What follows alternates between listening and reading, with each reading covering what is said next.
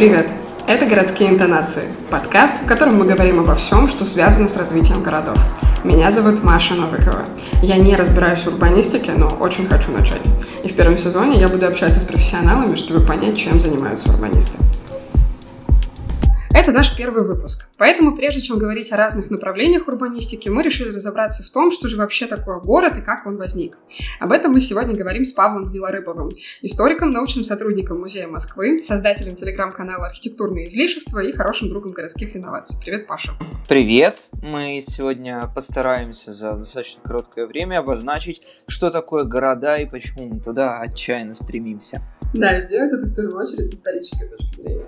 Сейчас больше половины населения мира проживает в городах. Для нас такая естественная форма совместного проживания людей. Нам кажется просто необходимой. Мы знаем плюсы и минусы городской жизни. Но так было исторически не всегда. Понятно, что активная урбанизация началась сравнительно недавно. И поэтому, чтобы понимать, что такое современный город, нам нужно разобраться в том, как он вообще возник и для чего самое главное. Вот, Паша, расскажи, пожалуйста, какой ответ на этот вопрос дают историки.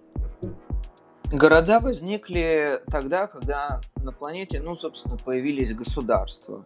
А, сначала люди не особенно хотели жить в городах, потому что они ассоциировались со столицами. Столица всегда ждет, что от тебя придут налоги, воины, будут изыматься излишки на формирование государственного аппарата. Но со временем люди раскусили, что столица это не только какие-то амбиции, не только э, жесткий режим, это еще и возможности. В столицах развивались искусство, э, развивалась промышленность, и именно поэтому города стали местом скопления людей с творческим мышлением, с предприимчивым мышлением, которые в итоге двинули нашу планету вперед, изобрели все от э, телеграфа до самолета.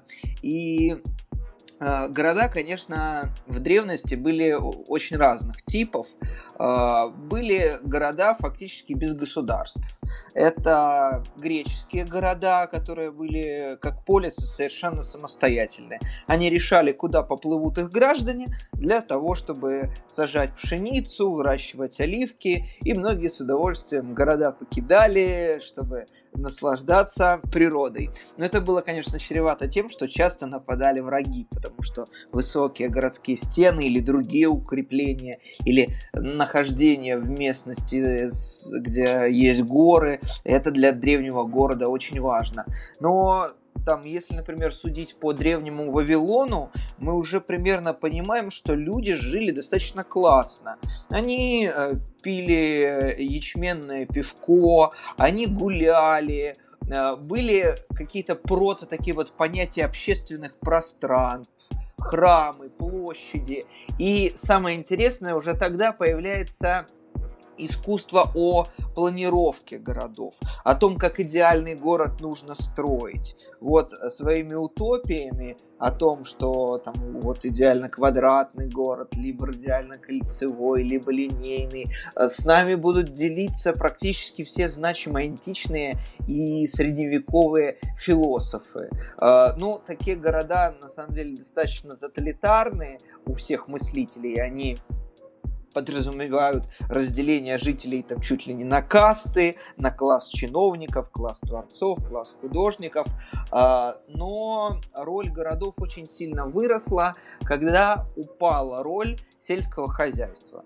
До этого, собственно, деревня кормила город, а со временем развития агротехнологий, промышленной революции, первая, вторая, третья, четвертая, сейчас мы влетаем в новую на всех парусах и не знаем, какая она будет, а, промышленной революции очень сильно изменили облик городов. Это видно и по Европе, и по Российской империи. А, вот, например, в Москве в начале 19 века проживало 200, там, 300 тысяч человек, уже в начале 20 века миллион с небольшим. Уже при Сталине в Москве живет 4-5 миллионов человек. При Горбачеве в Москве живет 9 миллионов человек. Сейчас живет 14 миллионов человек. А, поэтому тренд на а, глобализацию, он, естественно, задан э, наукой, он э, задан общим направлениям человеческого развития, и, естественно, он задан прогрессом, потому что все больше рабочих рук э, высвобождается на селе, и в итоге все это располагает к тому, что мы начинаем жить вот в таких кучках по несколько миллионов человек. А как их сделать комфортными, приемлемыми, достойными, это уже, конечно, другой вопрос. То есть получается, что главный стимул, который толкал людей к жизни в городах, это более высокий уровень жизни, чем в сельской местности. Это было первым таким э, ключом к формированию городов. Ну, здесь не все на самом деле так однозначно. А, дело в том, что когда много людей сразу приезжает в город, ну, вспомним, например, типичный совершенно Нью-Йорка, о котором снято куча фильмов начала 20 века. Туда стремятся куча ирландцев, куча итальянцев, а, возникает такой вот огромный плавильный котел, и а, городское развитие за этим не успевает. То есть э, фабрик много, а, дыма много, уличная преступность высока, но улицы при этом не замощены, не заасфальтированы. Очень важно, чтобы приток горожан совпадал с финансовыми возможностями самого города, с транспортом, кстати. И поэтому вот в литературе, например, конца 18 18 века, вспомни там у Кармазина, там периоды романтизма, сентиментализма, противопоставляется плохой город и хорошая природа, где надо жить. А, хорошее село. То есть вот крестьянин – это такое дитя природы, которое не испорчено там какими-то оперетками, легкими нравами. Церковь, да, кстати, очень часто рассматривала города как такие рассадники греха. Грешная клака, да. Да, где невозможно от этого уберечься. И вот русские дворяне, например, очень легко решали эту проблему, где жить. Они полгода примерно проводили там у себя где-нибудь, совались в усадьбе, а полгода, вот зимний период, они жили в Москве, совершали визиты к своим многочисленным родственникам, там седьмая вода на киселе, участвовали в балах, и э, в целом вот эта система перемещения, когда у тебя есть резиденция и есть свой особняк в городе, она, конечно, не уникальна, но для России очень интересна. Для людей среднего класса то же самое возникло с понятием квартира-дача, э, которое, в принципе, существует и сейчас э, э, города очень многие проклинали, особенно люди такого, знаешь, поэтического склада. Вот э, в начале 20 века я часто нахожу жалобы на то, что одиноко человеку вот здесь одному, хоть волком вой, это с чем связано? А вот человек приходит в город, вчерашний крестьянин. Для того, чтобы закрепиться в городе, ему нужно иметь в какой-то степени, знаешь, уже урбанизированное сознание, как пользоваться городом. А он не продвинутый пользователь, он живет вот на, на своей окраине, знает кабак, знает трех своих соседей по, по коморке и э, знает работу от гудка до гудка. Он не знает, что есть Эрмитаж, там э, Пушкинский музей. Э, максимум, э, куда он пойдет, это действительно трактир э, или, ну, наверное, кино. В кино уже многие тогда ходили. Поэтому вот в начале 20 века было огромное количество фабрично-заводских окраин, которые э, не то не все. Вот такая субурбия, на самом деле, огромная, рабочие слободки, и люди оттуда были крайне немобильны и в центр практически выбирались. Мы их можем назвать пользователями города, но полноценными горожанами, конечно, тут, наверное, язык не поворачивается. И, конечно, это не очень комфортно, когда вот на твоих глазах город был двухэтажным. Ну, в Москве, например, этажность в 1917 году была очень маленькая, всего лишь 1,7 э, этажа. То есть э, очень плотно все в центре, земля стоит дорого, и окраины, которые уходит, в общем-то, до горизонта.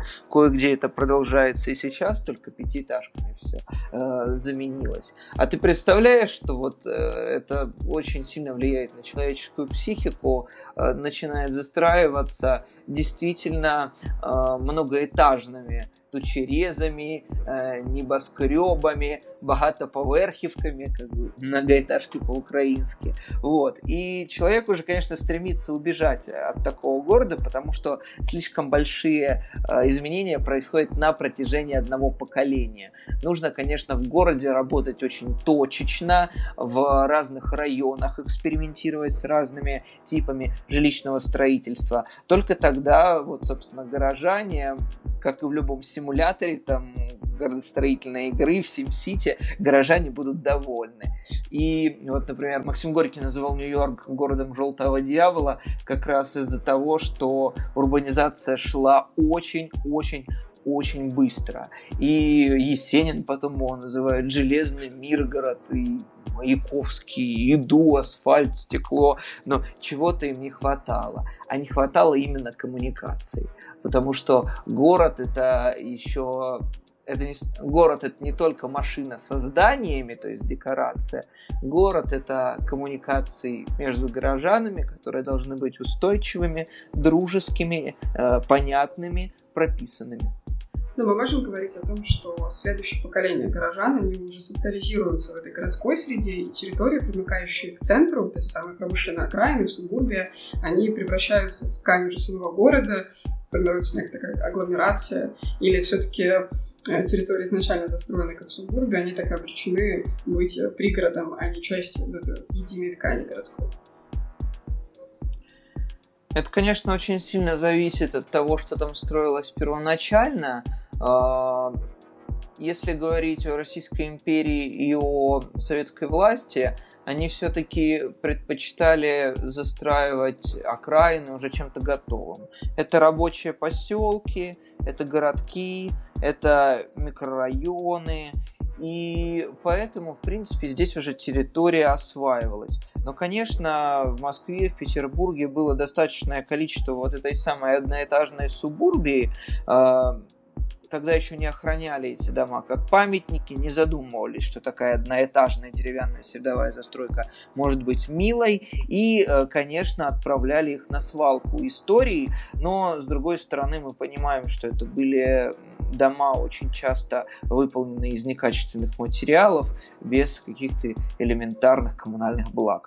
Э, так что сценарии, конечно, очень разные, но э, развитие территории сверху, вот такой birdwatching, он, конечно, был э, присущ всегда.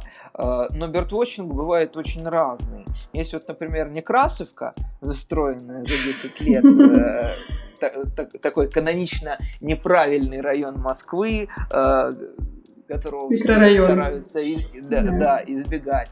А есть, например, Петроградка. Э, Петроградская сторона в Петербурге была застроена всего лишь за 6 лет, представляешь? То есть вот люди договорились между собой, что этажность у нас такая-то, Э, тогда еще не было строгих строительных норм и правил, но был вкус, и самое главное, были интересы бизнеса, были интересы застройщика. Все хотели жить, э, в общем-то, в нормальных 6, 7, 8 этажках, что соответствовало, в общем-то, понятиям о красоте Петербурга того времени. В общем-то, сценарии этого очень разные. И не только государство этим занимается, но и частный капитал – можно не только города э, планировать, но и, например, дачные поселки, коттеджные поселки. Это было популярно и в Штатах, и у нас, города-сады вот многочисленные, которые создавались. Э, Все это, опять же, вот знаешь, извечная попытка соединить город и деревню. Что рождается на ее пересечении, мы не знаем. Но люди, конечно, отчаянно тянутся на природу и стремятся это все в какой-то форме сочетать. Вот э, при Сталине, например, многие города получили лесозащитные пояса. А, например, в современной Европе и в России отчасти кое-где популярны городские огороды. То есть мы давно переселены в города, у нас давно городское э, сознание, мы не можем жить без кофеин и музеев, и кино, или там прогулок по набережным, обустроенным, но с другой стороны в нас есть, знаешь, какое-то вот изначальное природное Э, чувство, которое тянет нас к земле, к нашему прошлому. И, конечно, город должен тоже предоставлять такие возможности в части эксплуатируемых там каких-нибудь интересных крыш или вот тех же самых партизанских огородиков. Сейчас на карантине мы все остро почувствовали, что такое жажда природы, как ужасно жить в каменных коробках, как не хватает зелени. Ну, э, на самом деле, российские города всегда с зеленью были более-менее хорошо обеспечены. Я говорю не только о Москве и Петербурге, я говорю о наших главных миллионниках.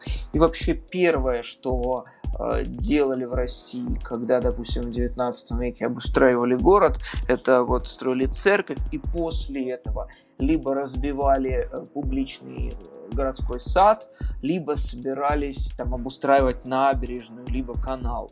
То есть э, на самом деле люди к красоте тянулись и к зелени. Ну, конечно, отчасти это было продиктовано опытом эпидемий, а, потому что города 16, 17, 18 века это скопление антисанитарии, это вообще отсутствие каких-либо бульваров, и поэтому, конечно, 19 век это век большого переустройства городов, но стремление к природе там и есть. Оно до сих пор осталось там у парижан, Булонский лес, э, жители Петербурга, Петрограда, Ленинграда всю жизнь ехали на Каменный остров, Парголово, Шуваловский парк, в Москве Булонским лесом называли то Петровский парк, окрестности Динамо. Э, многие горожане там стремились первым делом, как снег сойдет, на Воробьевы горы. То есть это, конечно, совершенно естественно. И вот если говорить об урбанистике как о науке, то, естественно, она очень тесно соприкасается с ландшафтным дизайном, очень тесно соприкасается с э, озеленением. Это такой вот пучок, знаешь, междисциплинарный, который, наверное, порвать э, нелегко. И сейчас успехов э, добиваются в основном, да, действительно специалисты, которые работают в разных областях по чуть-чуть, но когда у тебя есть комплексное представление о городе, ты понимаешь, насколько это сложная, многострунная такая вот арфа. Поэтому в следующих выпусках постараемся как можно подробнее посмотреть разные направления урбанистики и смежных дисциплин для того, чтобы сформировать это комплексное наше представление о городе, о том, что это вообще такое. Расскажи, пожалуйста, какие вообще факторы поспособствуют этому форсированному переходу в современный наш удобный, относительно достаточно комфортный город за столь короткое историческое меркало? Это все сделал капитализм, конечно, в совершенно разных изводах, в разных странах.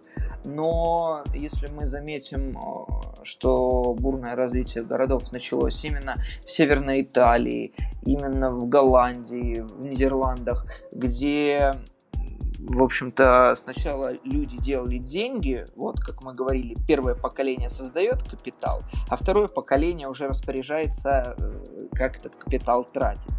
И э, первое поколение создает почву, вот такой гумус питательный, а второе поколение, неважно как это было, за счет грабежа, да, очень часто работорговли, ну, если поприятнее, торговли пряностями, появлялась банковская система, э, доверие людей, либо недоверие людей друг к другу, но все равно отношения, церковные приходы. И вот эти, знаешь, маленькие кусочки города и создавали ткань.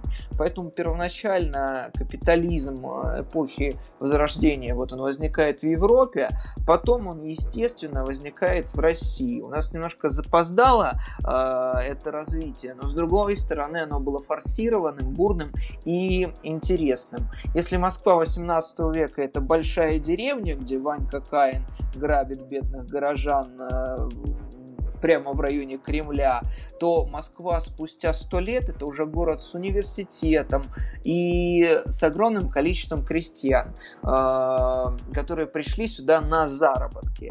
В России главным э, ключом главным таким камнем, который толкнули и все заработало, главным рычагом стало, конечно, освобождение крестьян, реформа 1861 года.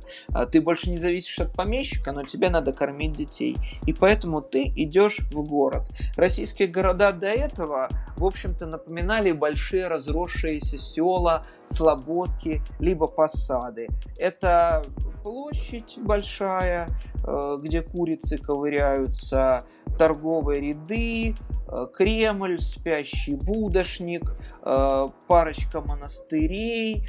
И там большинство людей никогда не выезжали вот если говорить о социальной мобильности людей начала 19 столетия, это километров 60 вокруг своего места жительства. Они просто дальше не бывали. А потом, ну, железные дороги раз, они до сих пор являются очень важным фактором. Шоссе, э, которые появляются по всей стране, два. Э, вот все-таки именно в 19 столетии появляется возможность, например, достаточно быстро доехать из Москвы в Петербург. Самый быстрый способ добраться до революции из Москвы в Петербург это на поезде за 12 часов 45 минут. Ну, то есть, как бы не очень сильно даже различается с нынешними ночными прям э, вагонами. Поэтому железная дорога, а, развитие просвещения, университеты, школы, предприятия. И все это порождает, ну, во-первых, городское самоуправление, у людей спрос на это возникает. Как мы живем, как мы устраиваем свою жизнь, по каким законам. Нужно договариваться. Нужно договариваться о правилах земли, пользования и застройки. Нужно э, вести отношения с соседями э, не, не только дружеские, но и какие-то юридические. И поэтому именно в 19 веке очень быстро российский город город становится современным. Это был золотой век э, абсолютно у большинства российских населенных пунктов, э, потому что город высасывал э, из деревень в основном специалистов такого довольно узкого профиля, и города довольно равномерно развивались по всей стране. Например, по Волжье. Если мы посмотрим на Астрахань, Волгоград, Самару, Саратов и выше, то там довольно много похожего. А, Нижний Новгород, естественно, карман России, третья столица э, в 19 веке, хотя сейчас э, за третью столицу очень многие города борются, включая Казань и Новосибирск. То есть вот Волга работает как экономическая система. Река дает жизнь всем. И, естественно, не от административного деления люди зависят, а от реки. А, так вот было в 19 столетии, так отчасти а, происходит и сейчас. И одновременно появляется интерес к городам. Это самое главное. Вот когда человеку э, любопытно, что вокруг него, это значит, что у нас появились сознательные горожане хотя бы в первом поколении. Люди начинают описывать, фотографировать, когда появляется эта возможность. Вот э, когда кодек э, фирмы приходит в Россию, э, фотоаппарат стоил относительно вообще недорого. Это зарплата среднего рабочего 35 рублей для начала 20 века. И вот я вспоминаю, как они рекламировались. А, места, которые вам дороги, очень скоро могут быть застроены. И там, где вы гуляли по тропинкам со своими любимыми э, будут стоять совершенно другие строения. То есть уже человека, знаешь, призывают обращать внимание на то, что у него под ногами, вокруг, в небе. Э, города меняются. Это, это совершенно нормально. Это. Да?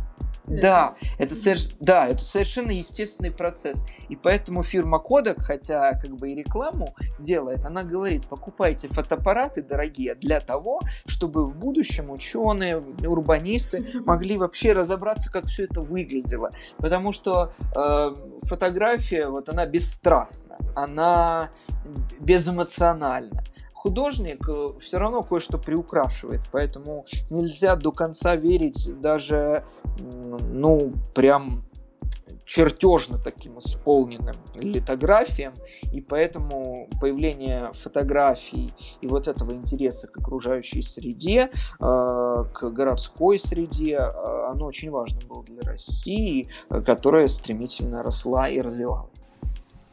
В общем, все должны интересоваться урбанистикой, чтобы наши города, города были лучше.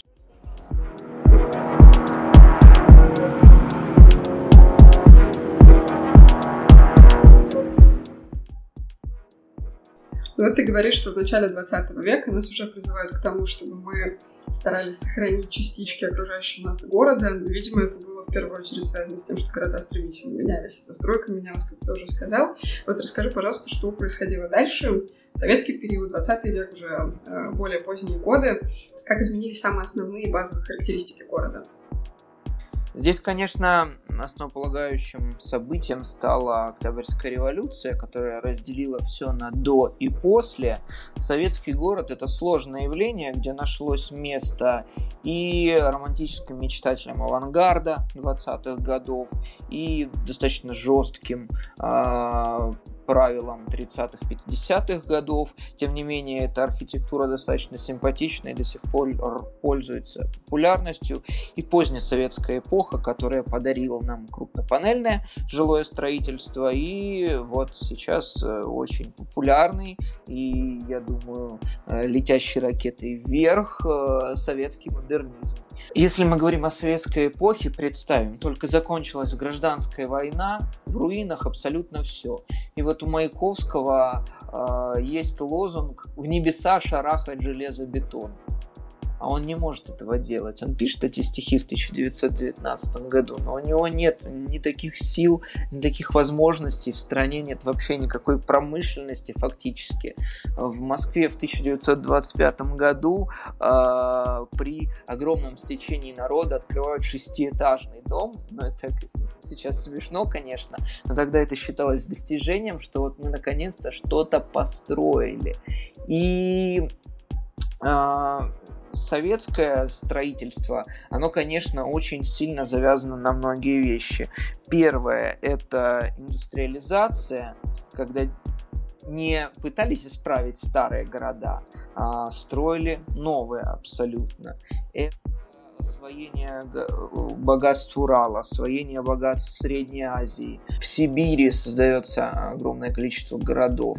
И они уже построены по единому плану, и очень многие справедливо говорят, что те там или иные города, построенные в сталинское время, там похожи на Москву, похожи на Петербург, потому что их планировали, ну, вот, собственно, архитекторы, которые жили в столицах, и потом переносили более прогрессивный опыт в регионы. Но это, конечно, было очень важное цивилизующее начало, а с другой стороны очень романтическое, потому что строить города за полярным кругом э, и при этом э, сопровождать это, знаешь, ну, таким флером интересным снятся людям иногда голубые города, что туда действительно ехали не только за длинным рублем, но и комсомольцы по путевкам а, для того, чтобы создавать новую жизнь. Здесь, в общем-то, от Комсомольска на Амуре до строительства городов э, на Байкало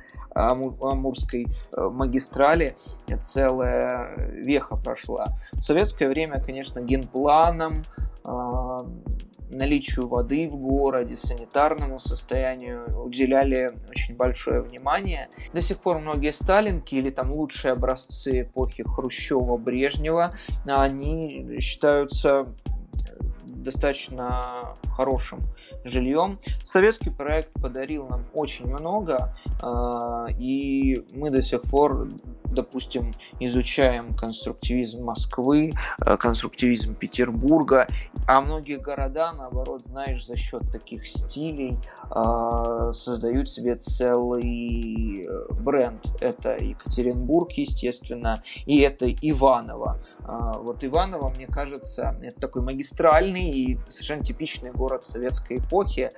Э, Иваново в дореволюционный период не было центром э, крупной никакой губернии, потом создается моментально созданная из нескольких областей Ивановская промышленная область, и мы видим, что старый небольшой город сразу э, становится огромным. Да, конечно, то, что в советское время строили моногорода, очень часто завязаны на одну отрасль экономики, для нас сейчас является вызовом.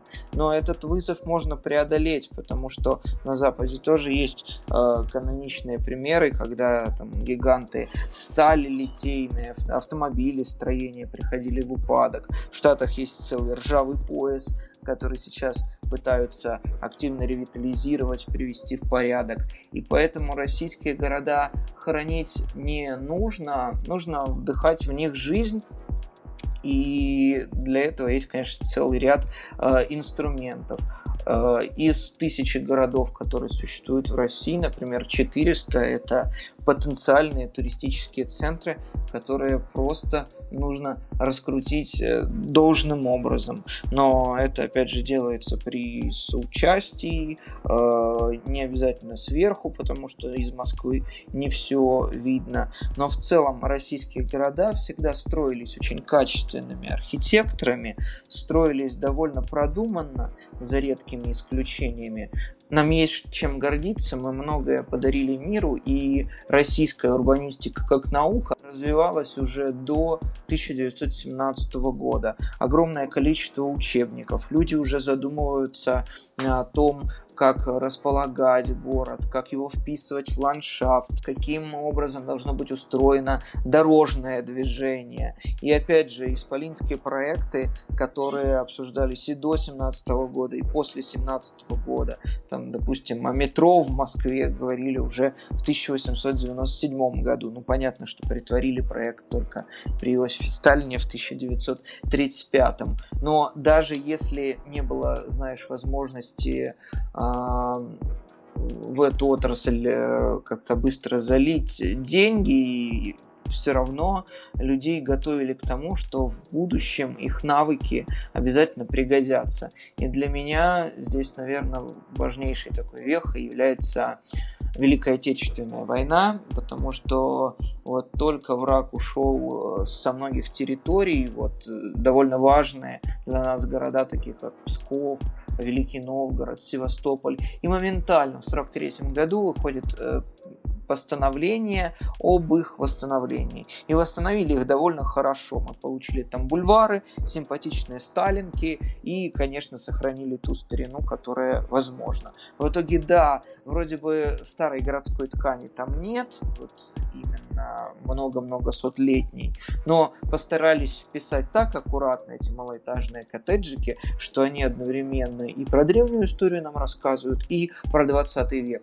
И отдельно, за что я очень люблю советское градостроительство, это, конечно, создание наукоградов, Дело в том, что у нас очень часто наука оторвана в университете теория от практики. У нас теория в университете, практика, как правило, в научно-исследовательских институтах в Академии наук. На Западе немножко иначе все происходит, там все это соединено. Но у нас строили наукограды, куда приезжали молодые ученые, и они попадали в замечательную, на самом деле, и под них заточенную городскую среду. Это Троицк, это Дубна, это Черноголовка, это Пущино, это Новосибирский академгородок, где все устроено вот по здравому смыслу, по уму, по правилам. А, там до сих пор можно и белочку покормить, и э, там, я не знаю, какой-нибудь приборчик, э, который стоит много-много миллионов запустить. То есть советская градостроительная наука умела работать с городами так, чтобы они не воспринимались как э, каменные джунгли. В общем, у нас очень богатый исторический багаж. Есть э, что развивать. Главное не упустить, не потерять и приумножить.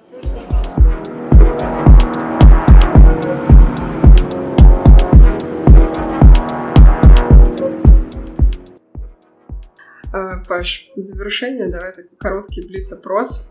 Назови, пожалуйста, три твои самые любимые книги о городах, которые ты бы посоветовал всем прочитать. Три книги о городах.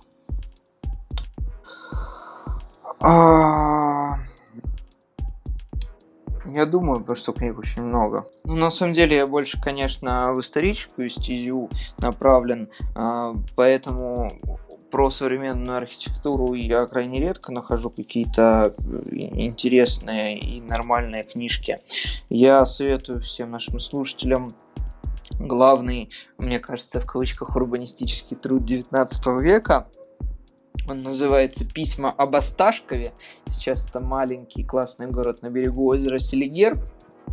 Тогда туда отправили э, писателя, сейчас довольно малоизвестного, э, который постарался понять, как же они так смогли там и бульвар устроить, и пожарную команду, и гимназию. То есть вот э, как люди мыслили раньше, потому что не зная прошлого, мы не можем понять настоящее и будущее. Также я посоветую учебник классический, по которому учились до революции 1910-х э, годов издания автора Диканского. Э, это «Устройство и красота городов». Это вот прям учебник, который совмещает в себе теорию раз, эстетику два. То есть он рассказывает о ширине дорог и тут же рассказывает о способах, как добиться того, чтобы это выглядело э, приемлемо. И я бы еще посоветовал очень хорошую монографию Кириченко, э, которая издана уже в 20 столетии, про архитектуру городов э, России э, 19-20 столетия. Потому что, знаешь, очень важно понять вот этот перелом который случился в 20-е годы, и на самом деле уже понять потом следующий перелом, который наступил в 1990-е годы, ну и там хотя бы полистать книжку Даши Парамоновой про грибы, мутанты и прочие, в общем, лужковской э, эпохи строения. Захотела прочитать их все. Спасибо, Паш. Мы оставим ссылки на эти книги на наших страницах в соцсетях. Наша группа ВКонтакте и Фейсбуке называется «Городские реновации». Заходите, конечно, подписывайтесь и читайте книги, которые нам посоветовал Паша. Окей. Назови э, самое приятное общественное пространство в России, в котором тебе комфортно все находиться, которое тебе больше всего нравится, тебе хочется возвращаться. Если не брать груз личных воспоминаний, потому что нас очень часто тянет на тот или иной пляж, потому что там ты гулял с близкими, с девушкой связаны, какие-то другие воспоминания, то Конечно. одно из самых грамотных и интересных пространств это, наверное, главная площадь Ижевска и Казанская набережная в Туле которые обустроены сейчас. А так, э, вот именно из всех, которые созданы были раньше, общественных пространств, ты знаешь, я очень люблю поля памяти. И поэтому это, это общественное пространство, да, но особого мемориального типа. Поэтому я назову Куликово поле и я назову Бородинское поле. То есть э, там ходят туристы, они насыщены людьми, а, там есть инфраструктура, но при этом ты чувствуешь, какой накал страстей здесь кипел столетия назад. Давай до завершения. Твой самый любимый город в мире? Мой самый любимый город в мире это Таганрог. Таганрог. Класс. Да, всю жизнь провел в дороге, а умер в Таганроге. Я хочу для себя этой участи, хотя она была уготована, конечно, Александру Первому. На самом деле, образцовый город у моря, маленькая Одесса, без заборов, с интересным ландшафтом, а, который строили представители очень разных народов, от греков, итальянцев, евреев э, до э, казаков и французов. А, при этом там такая вот южная лень, с нашим российским раздолбайством как-то очень интересно переплетается. Э, мне комфортно не потому, что я там часто бывала, а потому что я искренне люблю э, э, эти места. И ЮНЕСКО считает таким вот верхним порогом комфорта, по крайней мере, считала раньше, 300 тысяч человек. Таганрог э, численности населения этой цифры не превышает. В общем, идеальный город, всем в Таганрог. Я Ну, естественно, это просто не обсуждается. Ладно, Паш, спасибо тебе большое. У нас, мне кажется, получилась такая разноплановая беседа. Очень многие темы, которые мы сегодня затронули, можно еще отдельно очень подробно исследовать, обсуждать и изучать, в общем, всячески. Так что я думаю, что мы сегодня собрали очень много материала для будущих разговоров, для будущих наших выпусков. Следующий ждите уже через неделю. Да, друзья, спасибо всем тем, кто нас слушал. Мы, грубо говоря, написали параграф введения к огромному-огромному миру урбанистики, который развивается по всей планете. И вот неприятные события, ну, необходимые в части самоизоляции, которые сейчас происходят, это, наверное, та передышка, когда мы должны, наверное, как-то обобщить предыдущий опыт и действительно обозначить, а ведь нас, возможно, ждет что-то принципиально новое. Но с другой стороны, если вспоминать про опыт эпидемий, люди достаточно быстро про них забывали, начинали вновь ходить в бары, рестораны, гулять под луной, петь песни и являться грамотными пользователями общественных пространств. Спасибо. В общем, городам после самоизоляции быть.